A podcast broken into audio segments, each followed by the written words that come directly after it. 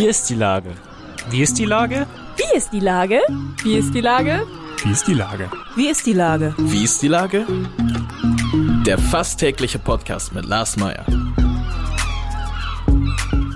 Wie ist die Lage? Unser fast täglicher Podcast als Kooperation von der Mopo und der Gute-Leute-Fabrik spürt tagesaktuellen Fragen nach.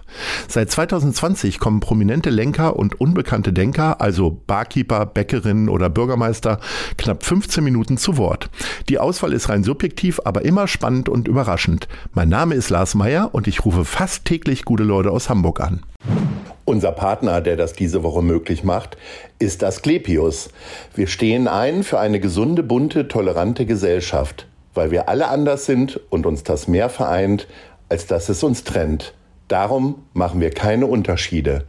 Asklepios Kliniken. Das war Werbung. Herzlichen Dank.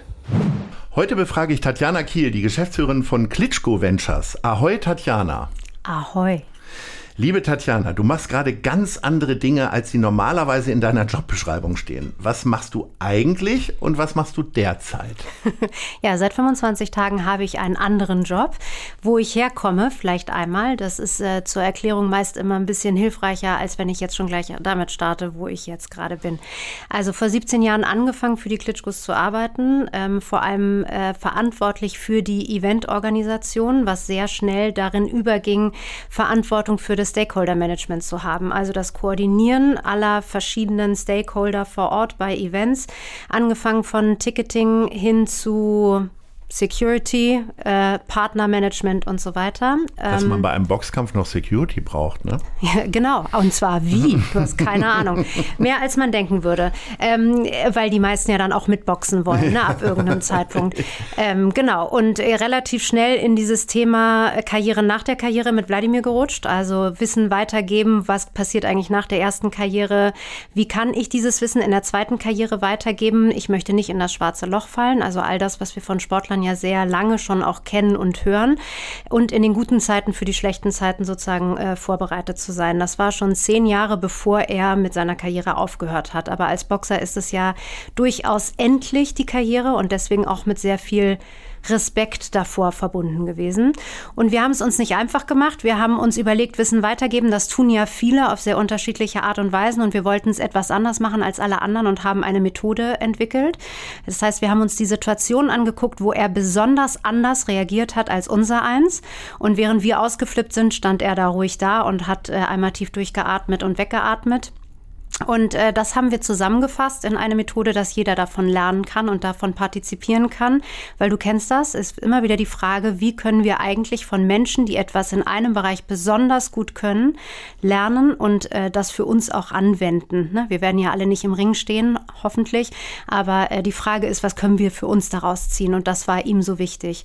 Dass er das jetzt seit 25 Tagen nochmal ganz explizit äh, darstellt, seine Haltung und seine Werte so zu transportieren. Das ist ein ganz großer Teil von dem, was wir in der Methode unter dem äh, Teil Fokus verstehen. Das war natürlich jetzt nicht so geplant, zeigt aber, dass alles das, was wir jetzt in den letzten vier, fünf Jahren aufgebaut haben, tatsächlich genau das Richtige war. Und deswegen zu deiner Frage jetzt. Was mache ich jetzt? Seit 25 Tagen versuche ich das Sprachrohr zu sein, also Stakeholder Management von vorher äh, at its best, alles zu koordinieren, um die Güter, die dort drüben gebraucht werden, tatsächlich so schnell wie möglich rüberzubekommen über unsere Partner, über die Wirtschaft vor allem hier in Deutschland. Das heißt im Grunde, ähm, nicht nur während der Karriere, sondern auch nach der Karriere habt ihr Großsponsoren gehabt, die ja teilweise ja auch immer dann ganz gut im Ring zu sehen waren. Und äh, es ist ja schon auch eine Kunst, die dann zu halten. Ne? Ähm, das habt ihr dann tatsächlich erstmal mit den Inhalten geschafft. Genau, also wir haben keinen Image-Transfer mehr gemacht, sondern Expertise-Transfer. Sie haben also Inhalte gekauft und nicht nur die Person Klitschko. Und deswegen würde es, würden wir es auch nicht Sponsoren nennen, sondern Partnerschaften. Und zwar das auf Augenhöhe. Sehr gut. Wann war denn für dich die Situation da, dass du gesagt hast, ich muss möglicherweise absehbar äh, irgendwas an meiner Jobbeschreibung ändern? Das war das tatsächlich erst an dem besagten Donnerstagmorgen, als wir alle völlig paralysiert aufgewacht sind? Oder ahntest du das schon ein paar Wochen vorher und hast dir schon äh, vielleicht irgendein Sachbuch geholt oder was auch immer? Äh, gewusst haben wir es vier Wochen vorher. Ich habe das nochmal eruiert, weil meine Tochter ähm, ein Bild gemalt hat über den Krieg tatsächlich. Ähm, und da hat, da war offensichtlich, habe ich mit ihr kommuniziert darüber, dass ich, dass sich da drüben gerade etwas rauskristallisiert, was wir alle in Deutschland oder in Europa noch nicht ernst genommen haben. Und da war aber von drüben schon sehr klar die Nachricht, Achtung, ich werde jetzt hier bleiben, Achtung, ich werde zum Militär gehen, wenn es nicht anders geht. Äh, Achtung, ich werde mein Land verteidigen mit Biegen und Brechen sprechen und ich werde hinter Vitali stehen und werde ihm den Rücken frei halten.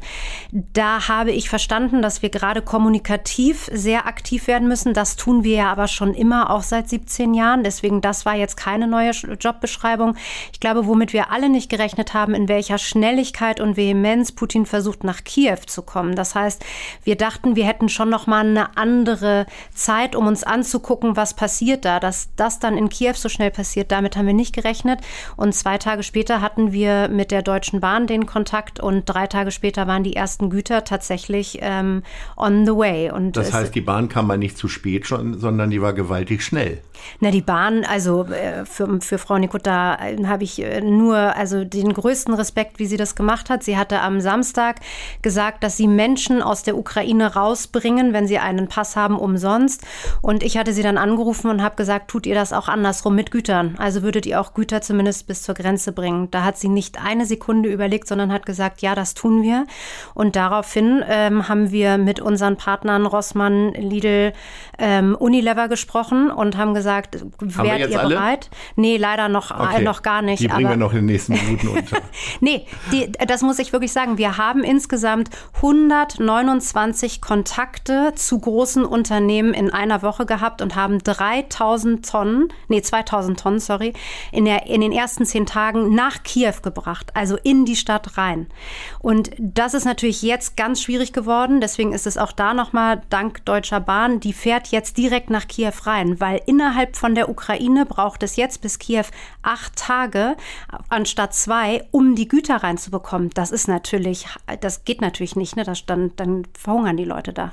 Ist das denn tatsächlich etwas, wo Putin und seine äh, Truppen, die im Zweifelsfall ja nicht mal was dafür können, äh, Züge erstmal automatisch in Ruhe lassen? Also ich käme ja als Lokführer, der jetzt hier dann in Hamburg losfährt oder in Berlin, käme mir schon mulmig vor, wenn, ich, wenn es hieß, so, du musst jetzt nach Kiew fahren. Ja, gut, das machen dann äh, tatsächlich die Ukrainer. Ne? Also die, die Schienen werden ja sind nicht gleich, die Züge müssen äh, ausge. Also es ist schon, es ist schon komplex, was man so lernt. Ähm, und es sind Ukrainer, die dann fahren. Okay, also äh, wir haben ja die Marken schon genannt. Äh, das heißt, man kann sich auch ungefähr vorstellen, was dann da erstmal hingeliefert wurde. Also sanitäre Geschichten, äh, alles zur Körperpflege und so weiter und so fort. Was ist denn so, gibt es so exotische Dinge, die dann da auch irgendwie auf einmal gebraucht werden? Dosenfleisch. Dosenfleisch? Okay. Ja, hält halt am besten, kann überall sofort hintransportiert werden, kann jeder sofort essen, können auch Hunde essen. Okay. War ein Riesenthema. Also wir ja. haben nach drei Tagen, glaube ich, die, eine Riesenaktion mit äh, Tiergütern gemacht, ähm, weil einfach die Menschen sich sonst zurücknehmen und den Hunden das Essen geben. Das hilft uns natürlich auch allen nicht. Ähm, von daher, ähm, es war wirklich Lebensmittel und Wasser im ersten Moment, weil alles, was sanitär ist, also auch selbst Desinfektionsmittel, war am Anfang schwer über die Grenze zu bekommen, weil entflammbar, weil, äh, keine Ahnung, Ahnung, so und so viel Prozent an Alkohol. Ähm, nein, das könnte dann auch anders und falsch und naja, ihr wisst schon. Also ich, es ist schon, es ist schon eine Herausforderung an den kleinen Dingen, die für uns so logisch sind und einfach sind, daran zu denken, dass das gegebenenfalls nicht funktioniert. Aber durch den Kontakt durch die, zu den Ukrainern direkt war es dann relativ schnell möglich, sofort zu sagen, ja, nein, vielleicht. Wie planbar ist das denn jetzt einfach alles? Also ähm, jetzt ist einmal klargestellt worden, was so fehlt. Ne? Also das, was wir aufgezählt haben, Dosenfleisch, das wird jetzt einfach jede Woche darüber geliefert. Richtig. Oder ähm, also die, äh, das ist ja auch endlich erstmal, es muss ja wieder produziert werden und so weiter und so fort. Also ich glaube, das, was mein Ziel war, ist immer Prozesse hinter diese Fragestellungen zu packen. Und den Prozess hatten wir in zwei Tagen komplett fertig. Und dann kamen die ganzen Kontakte, die man dann abarbeiten konnte.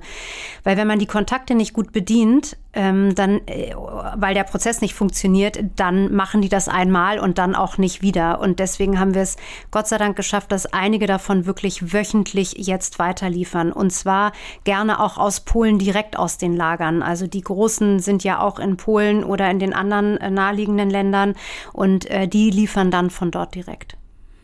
Wie sieht dein eigener Tagesablauf gerade aus? Der wird ja auch ein bisschen anders aussehen als so ein schmucker Bürotag in normalen Zeiten tatsächlich. Also wie machst du das mit Schlaf? Ja, wenig, leider. Also sechs Stunden sind viel. Ich habe das Handy, was ich immer aus hatte, habe ich nicht mehr aus, sondern es ist auf stumm geschaltet. Ich gucke um sechs, wenn ich aufwache. Das erste Mal gibt es irgendwie eine Nachricht, wir sind am Leben oder ist alles gut oder was brauchen wir. Und je nach Nachricht bin ich dann schon wach oder ähm, fange noch an zu verarbeiten und versuche mich körperlich einfach ein bisschen auszuruhen, weil der Tag hört auf um 11.30 Uhr. Äh, weißt du, du fängst an, mit Telefon brauchen wir gar nicht drüber sprechen, sondern du fängst an mit E-Mails, die zu bearbeiten, dann fängst du mit WhatsApps an, dann fängst du mit Signal an, dann gehst du zu Telegram, dann guckst du nochmal bei LinkedIn, dann guckst du bei Instagram und dann fängst du wieder von vorne an, weil es einfach genau in dieser Reihenfolge weitergeht. Und wir reden von, ich würde sagen, pro Stunde sind es mindestens 50 Nachrichten auf jeden dieser Kanäle. Ähm, wir haben vier Taskforces und da sind Mitarbeiter und ähm, unserer Netzwerk dahinter, die das alle ehrenamtlich machen. Und das finde ich sowas von großartig. Und deswegen kannst du sagen, wer ist für was zuständig, deswegen Prozess. Also wenn man weiß, wer ist für was zuständig, dann ist einfach nur E-Mails weiterleiten, weiterleiten, weiterleiten, weiterleiten. Große Probleme selbst lösen, weiterleiten, weiterleiten, weiterleiten. Du hast das Netzwerk schon angesprochen und die ehrenamtlichen Helfer. Was können wir denn jetzt alle für dich tun? Also wir können tun, die Heizung runterzudrehen und auch mal den Pulli anzuziehen, weniger Auto zu fahren. Das äh, wäre schon mal ganz großartig. Und tatsächlich Haltung zeigen, immer wieder und nicht jetzt müde werden, nur weil der Krieg jetzt schon 25 Tage ist, sondern wirklich immer weiter dran zu bleiben. Jetzt kommen die ganzen Hilfesuchenden, ich mag das Wort Flüchtlinge nicht so gerne, ähm, kommen. Sind unsere Gäste, sage genau, ich immer. Finde ich sehr schön. Das muss ja. ich jetzt auch, muss ich mir angewöhnen. Ja. Ähm, also die hier willkommen zu heißen und wirklich zu gucken, wie man sie unterstützen kann, weil denen ist gerade ganz viel genommen worden. Es sind ganz viele junge Frauen mit ihren Kindern, die ihre Männer zurückgelassen haben.